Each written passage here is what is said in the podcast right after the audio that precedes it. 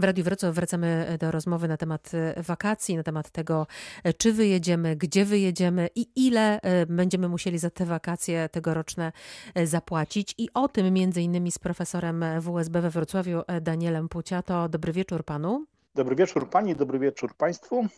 Który region Polski da nam w te dziwne wakacje najlepszą ofertę finansową również? Gdzie znajdziemy i bezpieczeństwo, no i nie przepłacimy, jak pan sądzi? Y, trudno na dzisiaj y, powiedzieć, to oczywiście będzie zależało głównie od tego, jak będzie się rozwijała sytuacja związana z pandemią. Natomiast takie stopniowe odmrażanie gospodarki turystycznej y, raczej będzie przebiegało w takim kierunku, czy przebiega właściwie już, że zaczynamy swoje podróże od jednodniowych wycieczek, głównie w pobliżu swojego miejsca zamieszkania.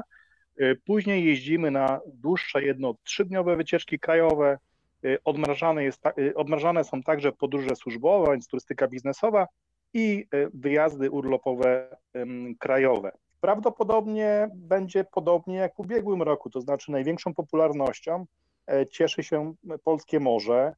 E, na drugim miejscu jest zagranica, no ale tutaj z oczywistych względów w tym roku to się tak raczej nie, nie wydarzy. Dokładnie. No i po trzecie to są góry. Wieś, agroturystyka czy obszary pojezierne są nieco mniej popularne. Trudno przewidzieć, jak tutaj zachowają się hotelarze, czy w ogóle branża turystyczna, która została bardzo mocno dotknięta e, w czasie pandemii. I teraz rodzi się takie pytanie, czy e, będą chcieli trochę te straty odrobić, w związku z tym te ceny wyśrubują, jak pan sądzi?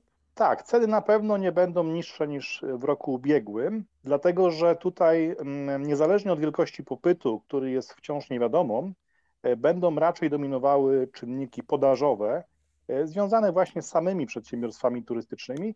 E, I e, po pierwsze to, to, o czym pani redaktor wspomniała, więc konieczność odrobienia tych strat z miesięcy, gdy hotele były nieczynne. Po drugie, pamiętajmy również o tym, że hotele i inne obiekty turystyczne będą musiały ponosić dodatkowe koszty związane z zapewnieniem bezpieczeństwa mhm. sanitarnego turystom.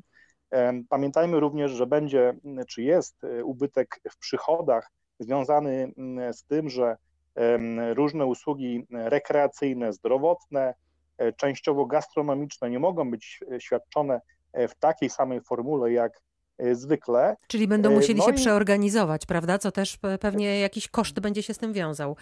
Dokładnie. No i pamiętajmy również o tym, że nastąpi, następuje już bardzo wiele upadłości w sektorze turystycznym i w związku z tym troszeczkę zmieni się prawdopodobnie charakter rynku w kierunku takiego modelu oligopolistycznego, a więc będzie kilku dominujących graczy w poszczególnych segmentach tego rynku, no i oni będą y, mieli większą, większą siłę oddziaływania na poziom cen. A więc podsumowując, na pewno nie należy się spodziewać cen niższych niż ubiegłym sezonie. Czyli co, zapłacimy e, za dwa tygodnie nad Polskim Morzem, e, czy też w górach tyle, co za wyjazd do Tajlandii w zeszłym roku? Może się tak e, zdarzyć? Nocleg za 600-500 zł? No bardzo możliwe. Tutaj jeszcze jeden czynnik będzie istotny, to, to znaczy szybkość otwiera, otwierania granic, prawda?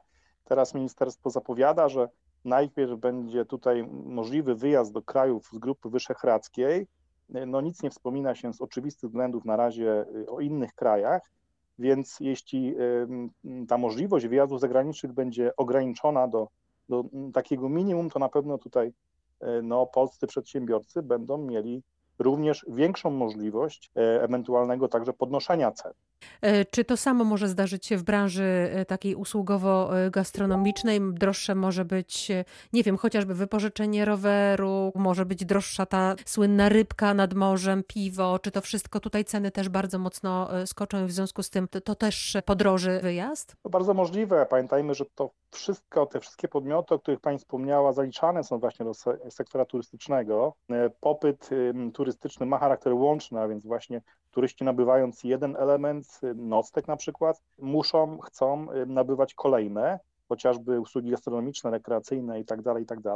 Więc jak najbardziej także należy się spodziewać e, no, podobnych, podobnych cen w tych innych segmentach. A sądzi Pan, że e, wzrośnie zainteresowanie ubezpieczeniami, na przykład od rezygnacji z takiego wyjazdu, e, z takich wakacji w ostatniej chwili? Ciekawa w ogóle jestem, czy, czy pojawiają się już na rynku na przykład takie ubezpieczenia od koronawirusa. Myślę, że, że wzrośnie zainteresowanie turystów rzeczywiście całym pakietem ubezpieczeń, również od, od rezygnacji, również pewnie część turystów bardziej zapobiegliwych będzie zainteresowana wykupieniem być może jakichś dodatkowych ubezpieczeń medycznych, Natomiast jeśli chodzi o ofertę ubezpieczeń związanych y, z COVID-19, to nie orientuję się, przyznam się szczerze, no ale wydaje mi się, że tutaj jest tak dużo mm, zmiennych, które są no, poza jakąś, możliwą, jakąś możliwością reagowania ubezpieczycieli, że raczej no, to nie, nie byłoby zbyt opłacalne. Podsumowując, y, to nie będą tanie wakacje w tym roku, wakacje w czasie pandemii. Myślę, że nie. Nie wiemy, jak będzie wyglądał popyt turystyczny.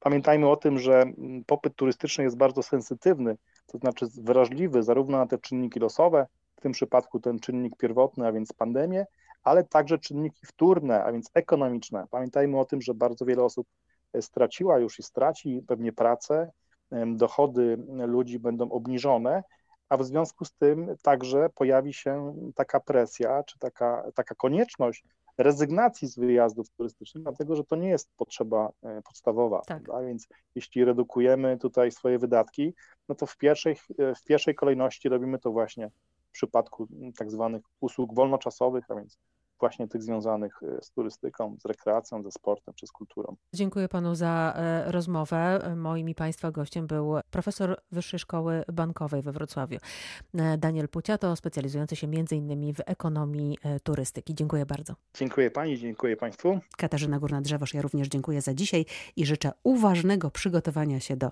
tegorocznych wakacji, a tymczasem dobrego wieczoru.